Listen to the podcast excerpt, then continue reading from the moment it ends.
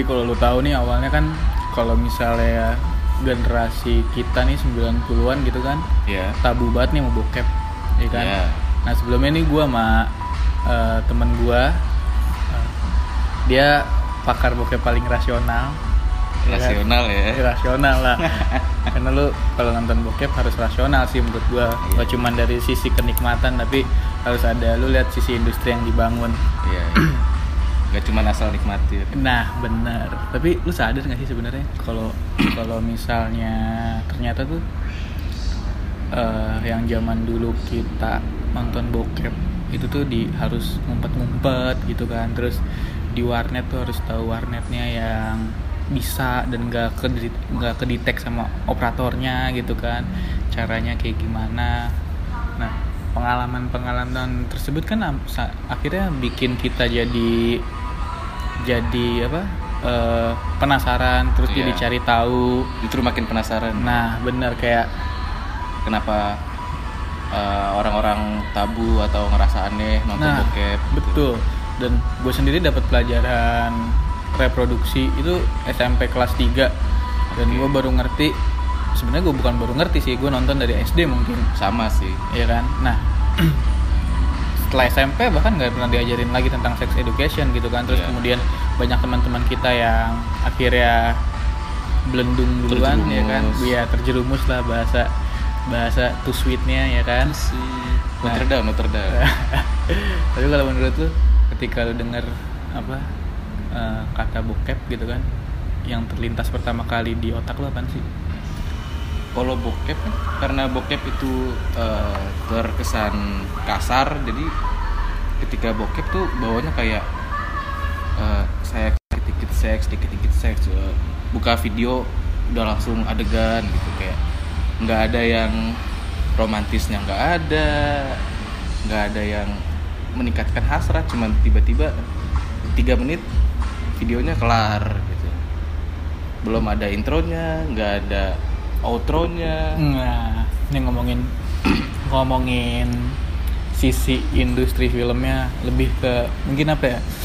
eh sinematografinya gitu kan. Iya, iya. Zaman dulu kan nih ketika pada waktu itu kita nggak nggak nggak pernah nggak pernah sadar kan gue baru tahu gue baru tahu eh, klitoris dan sebagainya itu bahkan SMA ketika bahas tentang anatomi tubuh. Sistem reproduksi. nah enggak anatomi tubuh bahasnya waktu Oh, itu ya kan tuh gue baru tahu tuh di perempuan ada ini di laki-laki ada ini kayak gitu kan. Nah bagi gue ketika misalnya eh lu bi- eh, bilang ke nyokap lu apa lu bilang ke bokap lu gitu kan Mhm. ke orang yang lebih tua dulu lah kayak canggung gak sih kalau misalnya mah mah klitoris apaan sih mah? Gitu kayak misalnya pak pak bu gitu kan. Ngewe itu artinya apaan sih? gitu kan. Padahal itu kan kayak eh, apa? Edukasi. Nah, hal pertama yang sebenarnya bisa disampaikan ke orang-orang. Kayak sekarang nih lo lihat nih ada banyak banget kasus yang anak umur 17 tahun lah, anak umur 15 tahun lah yang jadi pelaku seks apa penjahat seks mungkin bisa gue bilang. Ya terlepas dari dia sebagai anak-anak yang masih salah gitu kan. Iya. Kalau gua rasa sih faktor orang tua yang paling yang paling ber- yang paling berperan. iya sih soalnya gimana ya dari dulu juga orang tua kita tuh diajarinnya udah udah kamu nggak boleh nonton bokep kamu nggak boleh ngerti ini kamu ntar ngertinya ntar kamu bisa ngerti sendiri orang tua diajarinnya gitu saklek dari orang tuanya lagi dari kakek kita dari nenek kita jadi udah turun ke kita sebagai anak dari orang tua kita ya. Kita taunya kamu nggak boleh tahu ini kamu nggak boleh tahu itu kamu belum cukup umur. Dan orang tua pun juga canggung untuk memberikan edukasi mengenai uh, sistem reproduksi manusia dan seks tersebut juga masih tabu. Ya karena itu juga kita justru kita makin penasaran di sekolah tidak diajarkan jadi ketika di sekolah nggak diajarin gitu kan eh lu juga nggak lihat kan kalau misalnya ternyata orang tua tuh nggak punya akses akan eh, bisa dibilang apa ya mungkin sektor film itu gitu loh. Sektor perbokepan tuh nggak dapet ya kan? Sampai akhirnya dia punya tata cara mendidik anak yang seperti ini gitu loh. Padahal bagi gue sebenarnya bokep ya ini akan debatable sih kayak nggak berbenturan sih sebenarnya sama agama. Nggak berbenturan dalam artian kayak itu bisa dijadikan media untuk edukasi anak gitu kan yang masih umur apa eh, 9 sampai 15 tahun yang lagi bener-bener pengen tahu penasaran apa aja pasti dikulik sama mereka gitu kan itu bisa dijadiin media karena minggu lalu ketika gue wawancara eh, si Bu Weni dari rumah konseling dia bilang kan yang paling penting dalam hubungan anak dan orang tua itu kan bonding iya Nah, bonding tuh kayak kedekatan gitu kan. Apakah si ibu pernah menceritakan? Apakah si bapak pernah mengasih tahu? Dan lu, lu sadar gak sih kalau misalnya ternyata bisa jadi tuh penjahat-penjahat yang kayak kemarin nih umur 17 tahun gitu kan di Bogor. Mhm. Dia hampir memperkosa, melecehkan lah melecehkan puluhan anak gitu. Mhm. Ternyata dia datang dari keluarga yang gak harmonis dalam gak harmonis dalam artian mungkin banyak anak gitu kan sampai nggak Mhm. hilang perhatian Nggak orang tua. perhatian. Nah, Eh, kalau boleh jujur nih ya kalau menurut gua orang tua kita yang lahir eh, tahun tahun ya orang tua kita lah mereka punya akses untuk eh, pornografi itu VCD dan itu udah banyak beredar ketika orang tua kita masih muda. Jadi gua nggak bisa bilang 100% eh, generasi orang tua kita nggak bisa mengakses. Tapi sebagian besar gue yakin pasti mereka punya VCD yang pasti mereka simpen. Dan ketika mungkin mereka udah eh, tua anak mereka udah tiga udah pada dewasa itu VCD pasti udah pasti dibuang. Dan mereka nggak bakal ngebahas ini ke anak mereka ya karena mereka masih merasa canggung malu gitu untuk ngebahas hal yang sensitif ini dan kalau untuk tadi yang penjahat kelamin itu bisa dibilang emang karena kurang perhatian sih dari orang tua ya gimana dia nggak dapat perhatian dia nggak bisa nanya sesuatu yang sensitif ke orang tuanya bahkan untuk nanya sesuatu yang tidak sensitif pun dia merasa canggung gitu ke orang tuanya. Dia nyampe rumah cuma makan mandi tidur. Besoknya sekolah lagi. Nah. udah gitu doang. Nah itu dia sih kayak pola pola mu- mungkin pola kalau misalnya gua nggak nggak menyalahkan pola pendidikan yang salah tapi kayak pola pendekatan terhadap eh, zona ini tuh sangat tabu sih di di kita gitu loh. Iya. kayak akhirnya banyak kan tokoh atau pemuka-pemuka agama yang pada dasarnya dia pernah melecehkan umat eh, bukan umat ya sorry Eh, dia pernah melecehkan santri-santrinya gitu loh Iya. dan itu gue sebagai orang Islam ya terpukul banget sih karena misalnya gue mengagumi satu tokoh gitu kan Iya. ternyata tokoh tersebut bahkan sama eh, orang yang dicintainya aja gitu kan Mhm. dia bisa melukai gimana kita yang sebagai cuma sebagai biasa manusia ya santrinya aja kayak gitu kan nah balik lagi nih ke tekno eh, apa ke teknologi kan kayak lu Iya. bilang dari VCD gitu kan iya ternyata tuh hasanah perbokepan tuh kalau gue baca nih kan di Tirto iya. dia tuh dari mulai eh, VHS gitu kan sampai Sony harus nutup Betamaxnya waktu itu terus sampai VCD DVD gitu kan sam- dari terus kemudian era kita tuh biasanya eh, webtrick 3GP kan? Iya. Nah itu terus balik ke Kaskus gitu kan terus ada ada forum kayak malam Senin terus eh, semprot kayak gitu nah Iya. lu sadar gak sih kayak wah ternyata nih industri ini segini segini gedenya gitu loh Iya sih, ya gimana maksudnya? Kita eh, nggak tahu sesuatu dan kita sebagai manusia pasti ingin mencari tahu hal tersebut. Jadi semakin banyak orang yang tidak tahu, maka demand untuk mencari informasi tersebut juga makin besar. Jadi forum-forum ini tuh justru memberikan informasi yang eh, ingin diketahui banyak orang makanya banyak meskipun forum ini ditutup pasti akan muncul forum lainnya atau forum tersebut akan buka lagi di lainnya nah itu tuh kan itu rasa rasa penasaran tuh rasa penasaran yang yang akhirnya bikin banyak sekali eh, ruang buat orang-orang nyari tahu tentang bokep lah. Bahkan Vina Garut yang satu jam itu kan sampai dipecah-pecah tuh supaya jadi adsense mungkin eh, pikiran gua. Tapi cuma beberapa yang Nah. tahu satu jamnya ya tapi kayak terlepas dari itu semua gitu kan. Kalau lu misalnya sadar nih ya kan? Punya peluang gak sih tuh bokep di dalam sistem perekonomian? Karena kalau misalnya lu lihat eh, ada salah satu wawancara BBC kalau nggak salah sama Mia Khalifa waktu itu ya kan Mia Iya, Khalifa iya, iya. Mia Khalifa bilang gue dibohongin ya sama industri ini Iya, gitu dia kan merasa dieksploitasi dan merasa di eh, apa ya bahasanya merasa diatur hidupnya oleh industri tersebut. Tapi ya gimana? Dalam industri pornografi mereka ya aktor dan aktris, mereka sama aja kayak pemain film, hanya saja kategorinya pemain film seks. Nah ini yang gue bingung di Indonesia kayak gue nggak tahu nih kalau ada yang denger anak hukum gitu kan. Nah kayak di kita kan itu sebenarnya kalau lu lihat nih Iya. bokep kita gitu kan, bokep Indonesia kan DIY kan lebih lebih Do ke yourself. ah lebih lebih ke yang eh, bisa dibilang kategori amatir lebih di bawah amatir gitu kan kualitas Iya, videonya. Videonya cuma untuk eh, pemuas diri sendiri Nah, aja. Kesebar ya itu accident. Nah, nah yang gue bingung ketika kesebar, kenapa yang ditangkep tuh pelakunya bukan yang nyebar. bukan yang nyebar.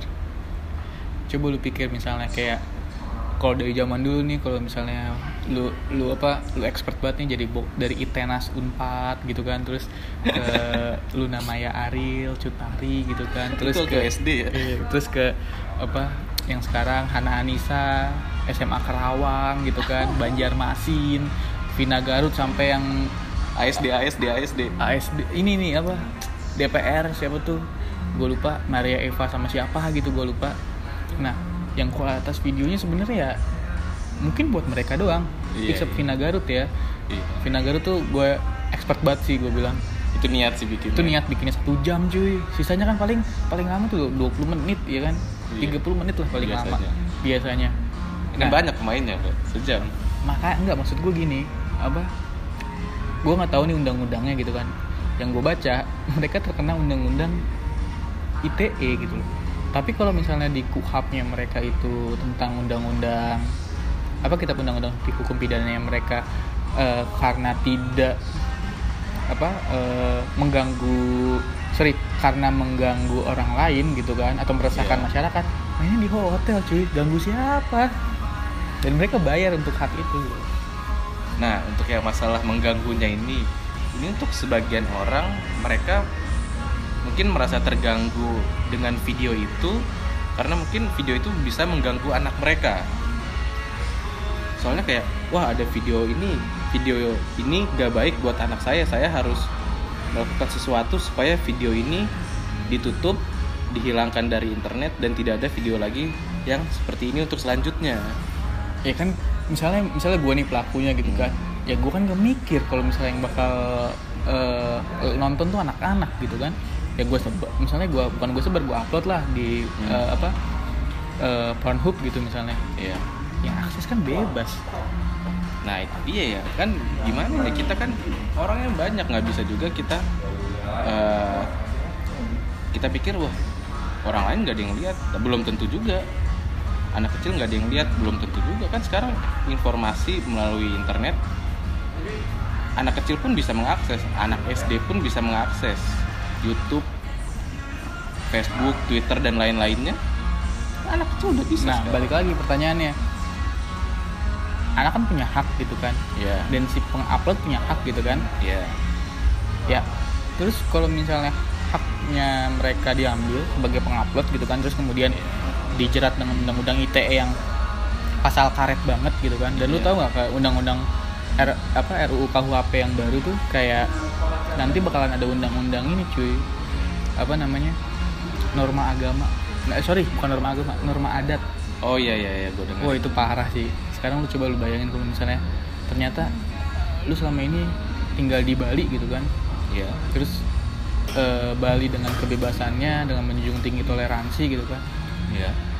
Tiba-tiba lu tinggal di Bali tapi ini tanpa rasis ya maksud gue nggak ada konten sara eh, cuman sebagai perbandingan tiba-tiba ada salah satu apa eh, suku gitu kan Iya. mengatasnamakan suku mereka. Lu, lu tinggal di Bali tapi lu tinggal di lingkungan suku mereka gitu kan. Wah lu lu dirajam cuy. Coba lu pikirin.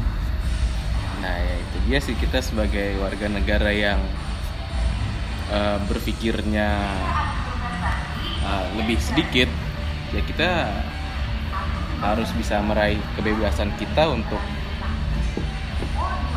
hal tersebut. Kita nggak bisa eh, membiarkan suatu suku atau adat mempengaruhi adat lainnya karena setiap adat beda. Jadi ya gimana ya masalah undang-undang? Sebenarnya ini masalah ribetnya untuk industri ini bagus karena banyak demandnya. Cuman untuk dari segi norma ya kita nggak bisa bilang apa-apa karena kita di Indonesia dan kita budaya timurnya cukup kuat. Nah ngomongin budaya nih kan Ya. ngomongin budaya balik lagi nih ke Hasan Perbokepan gitu kan. Ngomongin budaya. Kalau bilang budaya timurnya lebih kuat gitu kan Pornhub waktu itu pernah. Ya. Terus gue lupa suara Awi apa Miyabi gitu kan. Pernah ngepost orang Bekasi cuy paling banyak yang yang nonton? Iya yang yang yang apa yang vis ya bisa dibilang visit profilnya mereka. Oh masih ada nggak budaya timur? Maksud gue gini loh. Kita boleh menjunjung tinggi budaya gitu kan. Iya. Tapi apakah kemudian ternyata justru karena kita terlalu menjunjung tinggi budaya ya junjungan itu menghancurin menghancurin apa? Hmm, budaya kita sendiri. Kayak akhirnya orang-orang yang dipaksa untuk eh, apa? Cinta terhadap budaya gitu kan. Ternyata di belakang mereka akses bokep. Banyak sih ya yang kayak gitu ya. Ya, coba aja lu pikirin. Sebenarnya emang yang kalau karena mungkin kita juga orangnya banyak di Indonesia kali ya jadi pas dilihat eh, yang ngevisit eh, profilnya.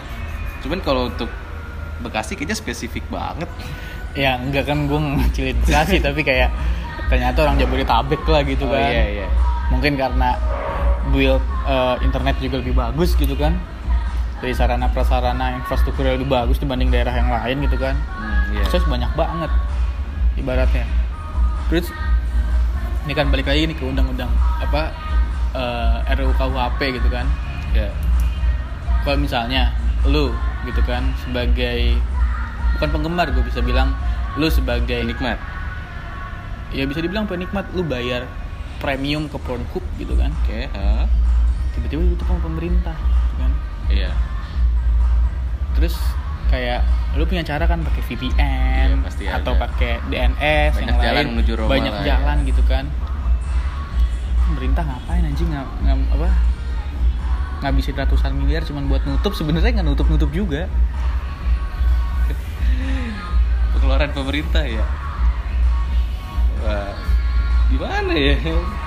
Sebenarnya emang sebenarnya tujuan pemerintah di pikiran mereka baik gitu menutup akses untuk ke situs-situs porno. Tapi ya kita orang Indonesia bukannya gua mengecilkan orang Indonesia ya kita emang kita tuh ulet banget mau dijatuhin gimana pun kita pasti ketemu caranya untuk meraih apa yang kita mau. Eh, semangatnya bagus sih cuman kadang-kadang kita terlalu semangat untuk hal-hal yang kurang produktif gitu untuk diri kita sendiri. Tapi lu setuju nggak kalau misalnya di blok? Apa ditutup? Eh, kurang setuju sih. Kenapa? Ya karena dengan di blok gitu terus gue harus pakai eh, VPN gitu buat mengaksesnya. Berarti gue ini dong membuat eh, akses internet ke profile eh, laptop atau HP gue bisa diakses oleh orang lain Nah, iya itu masalahnya. Akhirnya kan ada Iya. pencurian data tuh Iya. yang akhirnya gara-gara cuman kita pengen muasin diri kita doang Nah, ibaratnya. Hmm. Terus akhirnya kayak eh, profile kita gitu kan, tanggal lahir lah, nama, email, bahkan sampai password yang paling parah gitu kan Iya. Bisa diakses. Bahkan ada kasus-kasus yang sampai kartu kredit gitu kan.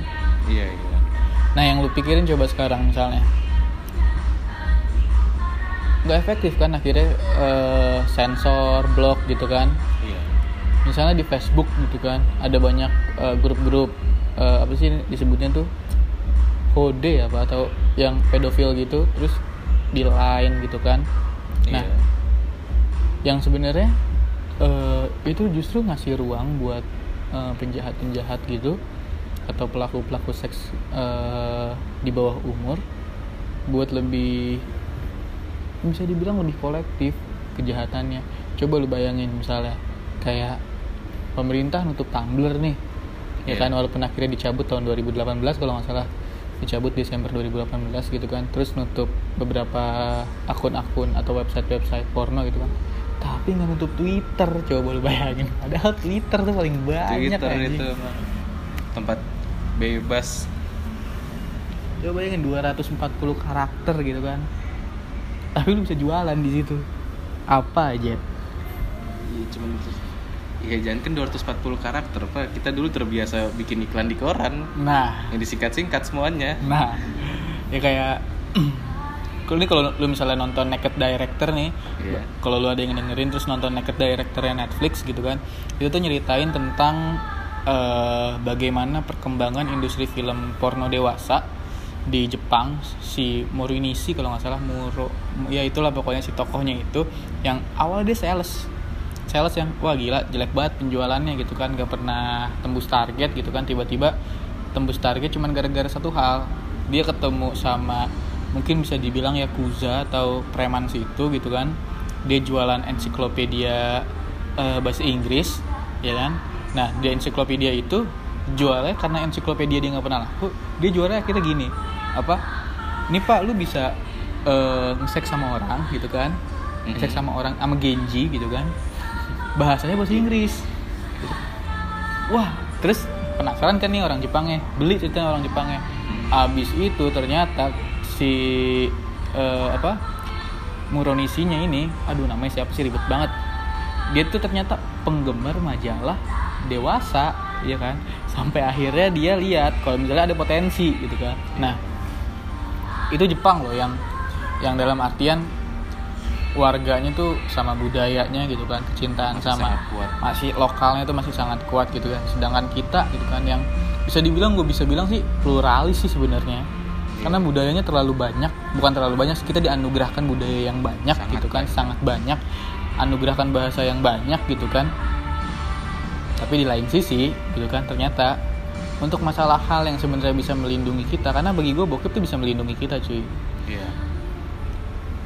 itu jadi jadi jadi jadi tabu. Coba lu bayangin misalnya kayak ini tanpa mengecil mengecilkan uhti uhti gitu kan kayak dia nggak pernah tahu nih dari kecil gitu kan Iya. terus tiba-tiba dikasih tahu gitu kan terus dalam film Naked Director tuh si, si salesnya itu ditinggalin sama istrinya cuma gara-gara satu hal nggak bisa muasin Iya. coba lu bayangin kalau misalnya eh, ada salah satu apa ada salah satu kasus di Indonesia gitu kan terlepas dari kasus perceraian karena terlalu nikah terlalu muda gitu kan kasusnya karena nggak bisa muasin coba lu bayangin Coba lu bayangin diceraiin gitu. diceraiin coba Ya sedih banget sedih. Terus jadi omongan. Aduh. Tapi kalau misalnya dalam ini gue nggak tahu nih kalau ada kajian-kajian yang bahas misalnya nggak di masjid lah di masjid tuh nggak ini apa nggak nggak etis lah misalnya. Dia nonton misalnya eh, Miyabi unsensor gitu kan. Tapi dibahas dalam sisi fikih. Fikih dalam artian eh, kita tidak boleh nonton ini gitu kan. Karena Iya. nonton ini tuh eh, apa bikin kita A B C D gitu kan maksud gue lu lu sadar gak sih kalau misalnya tuh ternyata kita kurang penjelasan penjelasan itu gitu loh Iya. Kurang adanya sex education dari kecil kita itu. Ya gimana orang tua kita tabu di sekolah pun juga guru kita waktu kita waktu kita SD ya guru kita aja umurnya 50 60 tahun. iya sih benar guru agama gue tuh SD Iya. umur 60 tahun mereka apa? lebih tabu lagi daripada orang tua kita mereka udah kayak nenek kakek kita sendiri ya harusnya emang uh, sex education itu diajarkan dengan uh, bukan secara gamblang kepada anak-anak cuman bagaimana anak-anak itu mengerti bahwa seks itu penting tapi bukan bukan sesuatu yang uh, harus kamu harus tahu seks kamu harus tahu caranya kamu harus nggak gitu juga tapi iya seks tuh kayak ini loh seks itu ini fungsinya ini gitu. kayak kayak kayak misalnya gini Sandy tuh Sandy SpongeBob gitu kan? Iya. Disensor gitu kan? Iya. Yang nonton bocah ya kan? Terus bocah nanya kan? Iya kenapa disensor mah? Iya gitu. Nah tuh ibunya jawab apa? Lah waktu kecil aku netek sama mama gitu. Kenapa aku nggak boleh salah. nggak nggak boleh ngeliat dia? Kan itu harusnya dijelasin gitu kan? Iya. tapi di sini kayak ya harus disensor kayak gitu. Nah gue bingung tuh di situ sebenarnya Nah, penjelasannya. manusia tuh emang gitu. Semakin dia eh, dihalangi untuk mengetahui sesuatu semakin dia penasaran. Semakin dia tidak boleh mengetahui sesuatu semakin dia penasaran. Jadi misalkan kayak masalah Sandy SpongeBob gitu tiba-tiba dia nanya ibunya bu itu apa kok? Gambarnya burem. Terus ibunya bilang udah kamu nggak perlu tahu kamu masih kecil. Terus akhirnya dia nanya ke temennya. Gitu. Cuy itu Sandy SpongeBob kenapa di itu apaan burem-burem? Terus akhirnya dia terjerumus ke bokep. Nah iya kayak kayak akhirnya nih misalnya temennya udah tahu nih gitu kan. Terus akhirnya kalau kayak lu kan tadi kasusnya dia nanya kalau temennya ngasih tahu gitu kan. Iya. Terus akhirnya diajak-ajak gitu kan. Ngumpet-ngumpet gitu kan. Iya. gue nggak mau nyalahin orang tua tapi kalau gue gue gue nyalahinnya nggak nyalahin nih sebenarnya. Gue akhirnya bagi bagi mungkin yang seumuran kita nih gitu kan. Ya lu demokrasi lah kalau misalnya lu punya anak ntar. Iya sih. Harus harus eh, memberikan pengetahuan yang berguna eh, dalam sehari-hari kepada anak ya. Ya kita kan nggak mungkin di rumah ngajarin, nah mitokondria adalah rumah dari sel. Kan enggak itu yang ngajarin kan guru.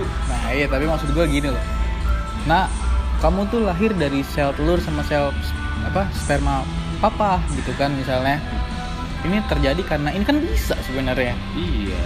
didongengin gitu misalnya Cerita sebelum tidur gitu kan. karena yang gue bingung nih ya kan kayak apa Eh, kan oh iya nih gue juga kayak punya punya perdebatan dalam otak gue kayak misalnya lu pakai apa sih namanya cadar gitu kan terus Iya. harus pakai kerudung tertutup nah itu sebenarnya bisa dijadiin alat alat buat edukasi seks kayak eh, apa? Nah kamu perempuan gitu kan. Kamu harus pakai eh, baju panjang untuk menutupi eh, apa?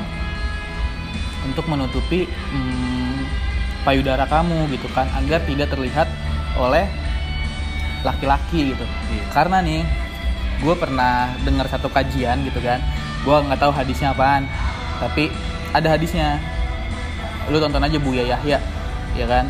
Atau Buya Sakur Yakin gitu kan yang pernah bilang ternyata godaan wanita itu lebih besar dari setan dan iblis. Iya. dalam arti bukan bukan si wanitanya itu lebih kayak setan atau iblis gitu kan Iya. tapi godaannya. Makanya harusnya menjaga gitu kan. Dan kenapa kemudian wanita dijadikan apa eh, tempat kepercayaan sama Allah gitu kan sama Tuhan gitu kan? Karena ya de, apa wanita tuh orang yang paling perempuan sorry perempuan tuh orang yang paling dipercayai Tuhan dalam eh, kasus apa ya bisa dibilang bukan pencetakan apa sih dalam kasus Pencetakan. Pencetakan. kok pencetakan, Pencetakan ya? manusia. eh dalam kasus apa kayak reproduksi bukan reproduksi sih kayak untuk melahirkan. melahirkan gitu kan yang dipercaya itu perempuan artinya perempuan tuh punya punya satu hal yang lebih dari laki-laki gitu kan. Nah Iya. makanya kemudian kalau gue pikir eh, kenapa dia harus pakai kerudung panjang baju panjang mungkin gue ngeliatnya gerah gitu kan. Hmm, tapi iya. itu bisa jadi sarana edukasi. Iya, jadi bukannya menga- eh, mengajarkan anak bahwa, nak kamu pakai kerudung, pakai eh, yang hitam itu apa sih namanya? ya itu gue nggak tahu tuh apaan. Eh itulah. Nikop nikop. Nikop nikop supaya nggak dilihat laki-laki. Eh, harusnya sebagai bukan harusnya gue kayak sok tahu banget. Cuman menurut gue harusnya si anak diberikan eh, awareness gitu. Mengapa dia harus menggunakan jilbab yang besar itu? Dia sadar bahwa dirinya itu eh, sangat berharga gitu di mata orang tua dan di mata keluarganya. Jadi dia merasa bahwa dia adalah sebuah perhiasan mahal. Dia adalah eh, perhiasan yang berjalan. Jadi eh, supaya tidak dicuri oleh oleh orang lain makanya dia menutupi dirinya. Nah bener kan akhirnya tuh si si anak atau si perempuan yang pakai baju atau gamis tersebut gitu kan akhirnya sadar diri kan kalau Iya. misalnya mereka punya sesuatu yang berharga gitu kan. Iya. dan ketika misalnya mereka nggak dibohong-bohongin sama ustadznya gitu kan ya mereka tahu mereka harus menempatkan posisi mereka di mana gitu Iya. kan nah sama yang akhirnya ini masuk nih ke undang-undang ini apa eh, peng- apa PKS PKS undang-undang kekerasan seks komersial sorry undang-undang kok kekerasan seks komersial undang-undang seksual gitu kan kekerasan seksual yang bilang kalau misalnya lu setuju nggak sih kalau misalnya kalau perempuan Iya. yang udah nikah gitu Mhm. kan dipaksa buat berhubungan seks sama suaminya gitu kan. Iya. Bisa masukin penjara tuh suami. Gara-gara dituduh memperkosa. Setuju nggak jadi si jadi si si apa si perempuan ini capek gitu kan. Misalnya habis setrika atau habis nyuci atau habis kerja gitu kan. Office hour terus si laki-lakinya ini minta minta jatah, gitu kan. Iya. Terus maksa gitu kan. Setuju nggak lu? Sebenarnya nggak setuju sih ya. Soalnya bagaimanapun juga seks itu tuh bukan cuma sekedar eh, kebutuhan hasrat dia itu harus sesuatu yang harusnya bisa dinikmati oleh kedua belah pihak Nah iya, kan lu bilang dinikmati oleh kedua belah pihak nih. Iya. Nah ketika si laki-lakinya gitu yang hanya menikmati kan perempuannya capek nih, gitu Mhm. kan misalnya nggak mau lah ibaratnya. iya Perempuannya bilang, oh ke polisi nih gitu kan, iya dia memperkosa gue gitu. Setuju nggak lu? Adanya undang-undang itu. Karena bagi gua, iya ya kan, ya debatable sih. Gue setuju ketika itu melindungi perempuan Iya. dalam artian melindungi perempuan dalam eksploitasi seks berlebih Iya. oleh pasangannya karena terjerat oleh hukum-hukum syariat gitu kan. iya Tapi akhirnya mungkin kalau gua gua berdasarkan orang gua bukan yang orang yang ahli fikih, ahli agama gitu kan. Gua melihat uh, manfaat yang lebih banyak karena akhirnya bisa uh, membuat damai hubungan, demokrasi apa demokrasi hubungan tuh lebih lebih apa lebih ya adem aja. Kayak misalnya Pak aku nggak maunya hari ini gitu kan. Iya. Kalau mau papa ntar hari Kamis gitu misalnya malam Jumat gitu kan.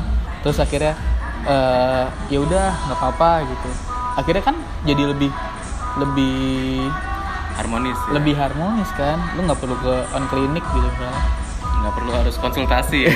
Nggak ada tuh dokter Boyke yakin gue dokter Boyke mah tetap penting. Oh, kan iya. ada beberapa case tuh emang harus dikonsultasikan. Betul betul betul betul betul betul. Ya memang semuanya tuh perlu komunikasi yang baik dan benar dari Nah. kedua belah pihak. Jadi nggak boleh ada yang namanya ketika satu orang sebelah satu pihak bicara yang lainnya tidak mendengarkan. Itu akan mengakibatkan ketidakharmonisan dalam keluarga harus ada saling mengerti jadi ketika mungkin si laki-lakinya ingin jatah tapi perempuannya kecapean apabila dipaksa dan perempuan tidak menikmati maka perempuannya akan eh, merasa tersakiti batin dan fisik karena Nah. bisa aja dia merasa sakit nah itu yang akhirnya apa terjadi di bokep nah Iya kan? iya. Kayak ada banyak artikel kalau misalnya lu lihat eh, yang Jaf Jaf tuh ya ya. Si siapa si siapa ya? Aino Kishi Hitomi Tanaka gitu kan yang bilang kalau misalnya gue sebelum jadi pemeran gitu kan gue harus Iya. mabok minum metafetamin misalnya. Iya. Supaya gue nggak sakitan kesadaran gitu kan. Iya. Nah bagi gue gitu kan iya.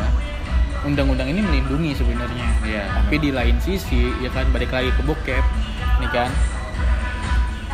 Mungkin kita sebagai penonton gitu kan eh, menikmati nih iya. ya kan?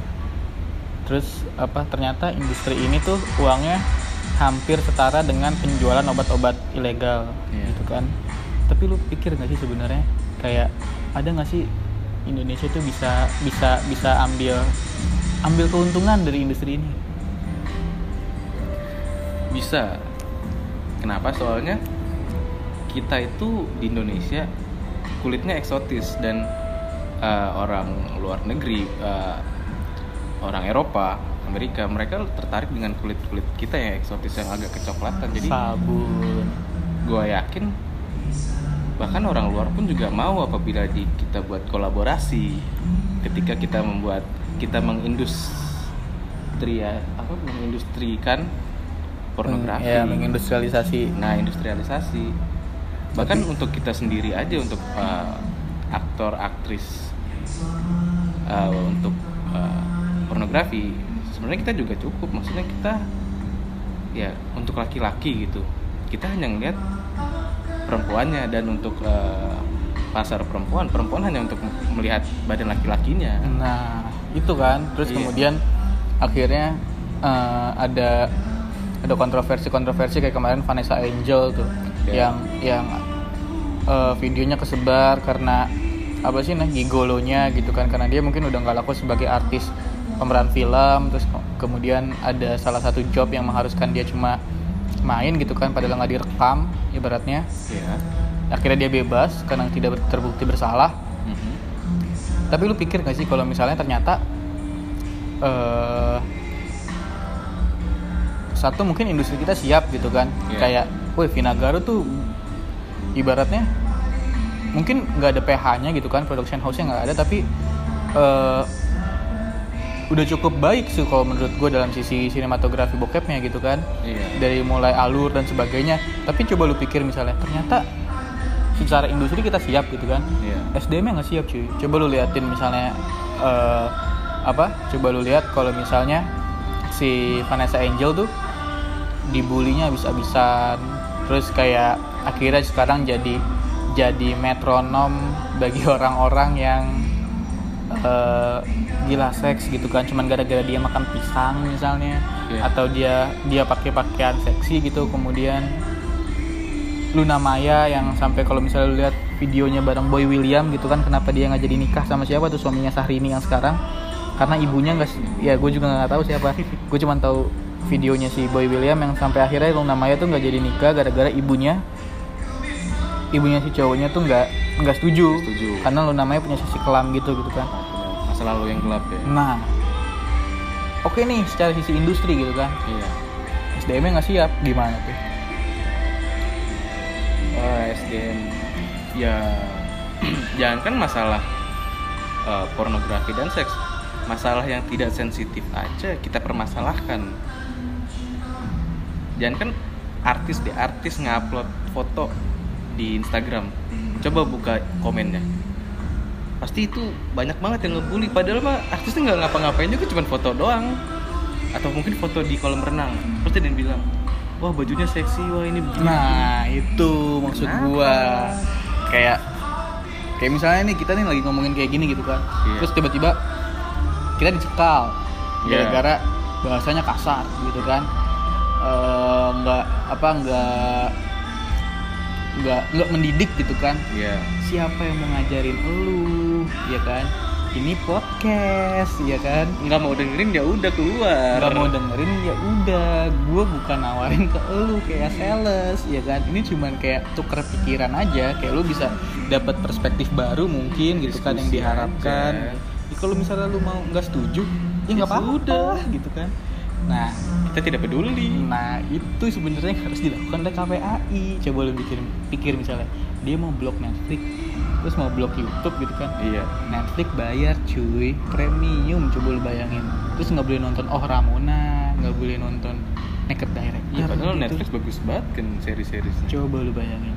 Terus kalau misalnya Netflix nggak bisa pakai VPN lagi. Terus bisa sih pakai VPN yang premium gitu kan. Tetap aja bayar lagi tetap ujung-ujungnya aja bayar lagi coba. Terus coba ya nggak fungsi juga sih sebenarnya itu komisioner. Tahu dah sampai PB Jarum tutup kan Nah, gue nggak mau ngomentarin itulah karena itu sebenarnya PB Jarum juga ada salahnya, tapi ada benernya juga gitu kan. Tapi di satu sisi, gue nggak ngerti tuh banyak gelontoran dana dari untuk komisioner-komisioner eh, apa perlindungan anak dan sebagainya. Harusnya sih mereka malu, kayak eh, mungkin banyak kasus pelecehan seksual karena si pelaku yang nonton bokep gitu kan sebelum pelecehan seksual atau kecanduan bokep gitu kan Iya. yang akhirnya apa banyak banget terjadi di Indonesia bisa puluhan anak menjadi korban gitu kan Iya. Gue kalau misalnya jadi komisioner KP apa KPAI nih apa komisioner eh, pelindungan anak dan sebagainya gitu kan bahkan kalau misalnya gue jadi kaseto gitu kan bunuh diri kali gue nggak kayak nggak berguna banget tuh. Ya, coba lu bayangin lu mendedikasikan diri lu misalnya untuk eh, sesuatu hal untuk melindungi itu gitu kan. Terus ternyata faktanya gitu kan Hmm. semakin ke sini lu nggak ngelindungin siapa pun. Siapa yang salah? Apa yang salah ya kalau misalnya mau lu mau salahin orang tua ya nggak nggak etis lah. Yang disalahin harus pertama kan komisioner pemerintah. Ya gue nggak mengasihkan pemerintah gitu kan. Iya. Gue mendukung pemerintah pas pemilu kemarin. Tapi kayak tapi kayak tapi kayak apa? Dalam porsi ini gitu kan jadi abai. Nih apa satu sisi ketika ini yang buruk nih. Sebenarnya film bokep tuh manfaatnya dikit sih tergantung perspektif orang sih sebenarnya Iya. Gitu.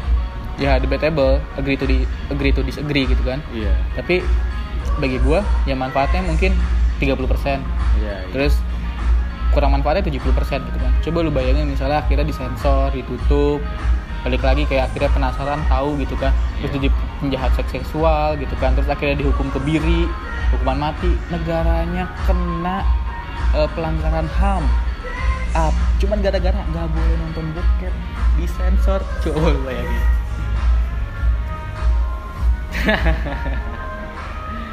jadi ya untuk eh, kalian-kalian semua yang suka nonton bokep cobalah untuk jangan nonton bokep yang di bawah 10 menit.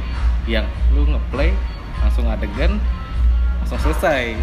Coba lu cari tuh yang 20 menit 30 menit satu jam ke atas. Itu tuh ada storynya dan itu biasanya full HD jadi selain lu tahu bagai ya selain lu mengeluarkan hasrat lu lu tahu apa yang lu harus lakukan ketika lu di posisi lu bersama istri lu gitu. Oh gitu. Iya iya iya iya. bagaimana tips lu, nih tips. lu harus bisa eh, menyenangi istri lu gitu. Jangan lu masuk kamar jebret jebret jebret kelar mandi tidur. Ya Nah. kagak kagak ada romance-nya. Ini nih, ini ada satu ada satu gua nggak tahu ini cerita apa anekdot apa apa gitu kan.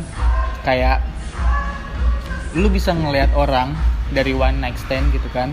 ya Kalau misalnya setelah dia main tuh ngobrol gitu kan. Mhm. Wih mainnya jago. terbiasa ya Eh, bukan bukan jago. Artinya keduanya sama-sama nikmati menikmati.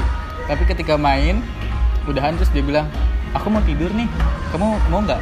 Eh, kamu mau pulang jam berapa dari kosan aku?" Wah, wah wah Nelpon aja abis itu besok.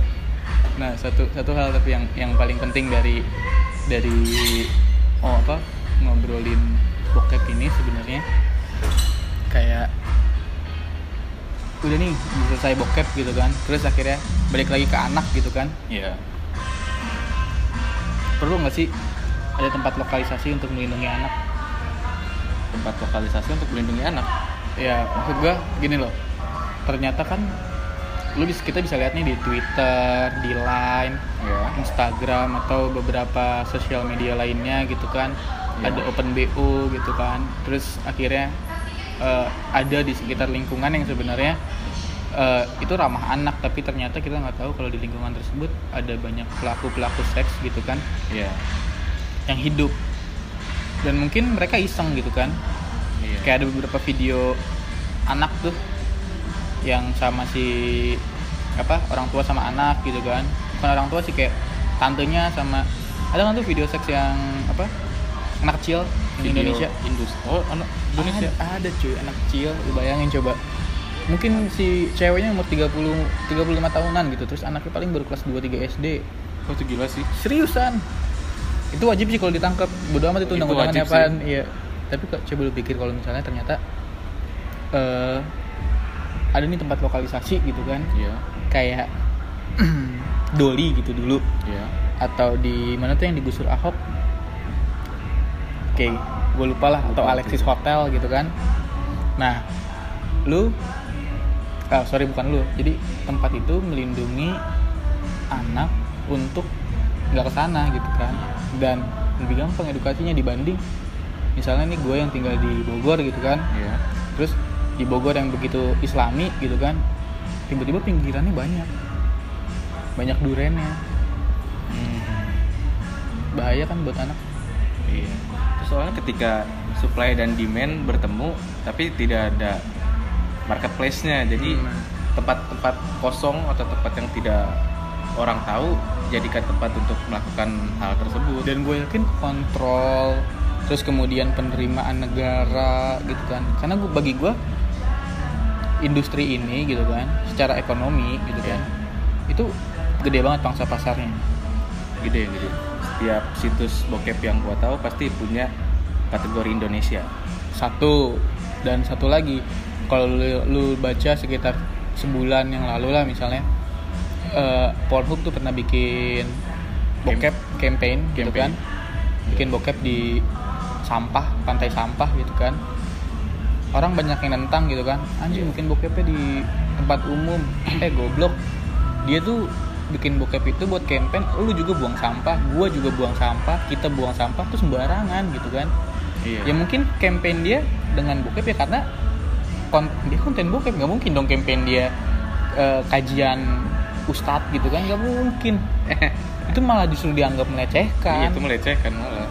coba lu pikir. Tapi satu sisi kayak lu sadar nggak sih lu lihat deh semua semua situs-situs web tuh dia punya donasi punya punya punya foundation Don- Donaturnya pasti banyak. donaturnya pasti banyak dan kalau misalnya itu jadi objek pajak pemerintah waduh penerimaannya gue gak membahas halal haram ya Masalah income pemerintah. Untuk yang masalah Pornhub sama campaignnya, Pornhub tuh tahu yang nonton video mereka tuh banyak. Makanya mereka bikin campaign itu biar banyak orang yang lihat bahwa pantai kita itu banyak sampahnya.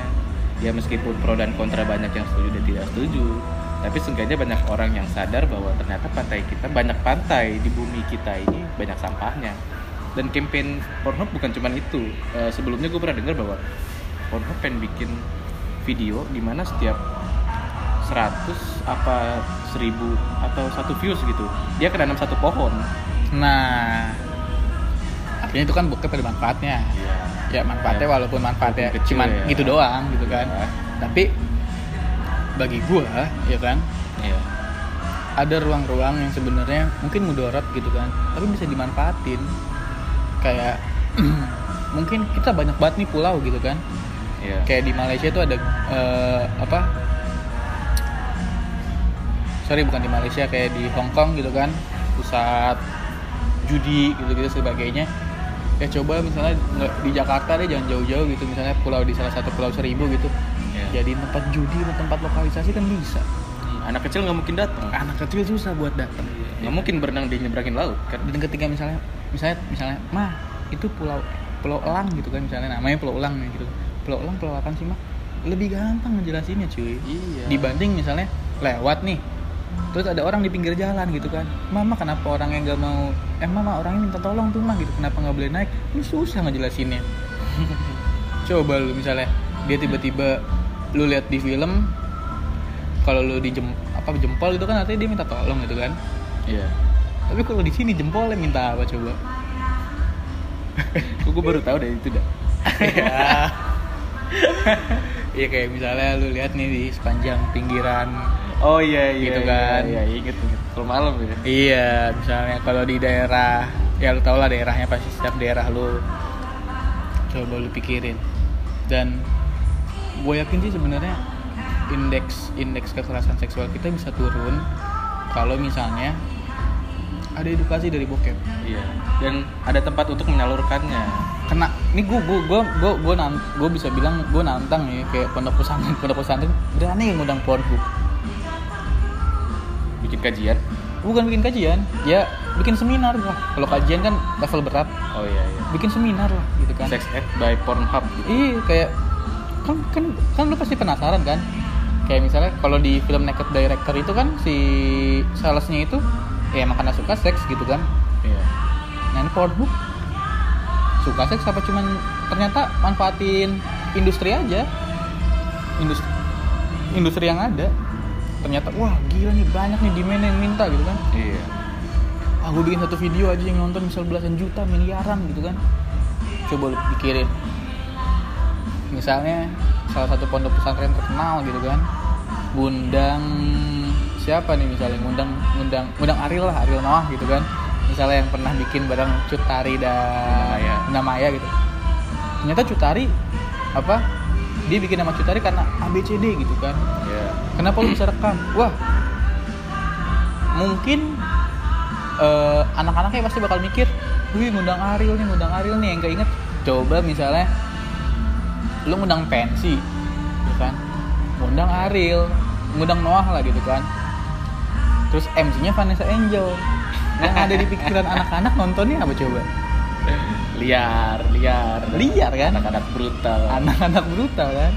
Bisa dibatalin tuh pensi sama sekolah tapi kalau misalnya tuh sekolah ngundang dia buat bicara dan habis itu ada psikolog yang ngelurusin wah itu keren banget sih jadi tuh anak-anak tuh mereka mendapat informasi secara formal dan bukan hanya sekedar secara gamblang tapi juga harus diluruskan apa Iya, yang bukan salah. gosip.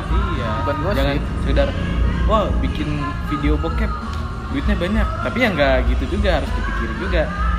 Ketika bikin video bokep itu ada namanya director dan aktor dan aktris. Nah ya kan si Pornhub itu kan yang pemiliknya kan pernah bilang gue masih bakal bertahan kok kalau di Asia tuh tingkat pembajakannya tinggi banget gitu kan. Hmm. lu pakai rekam pakai screen director apa eh, kain master gitu kan.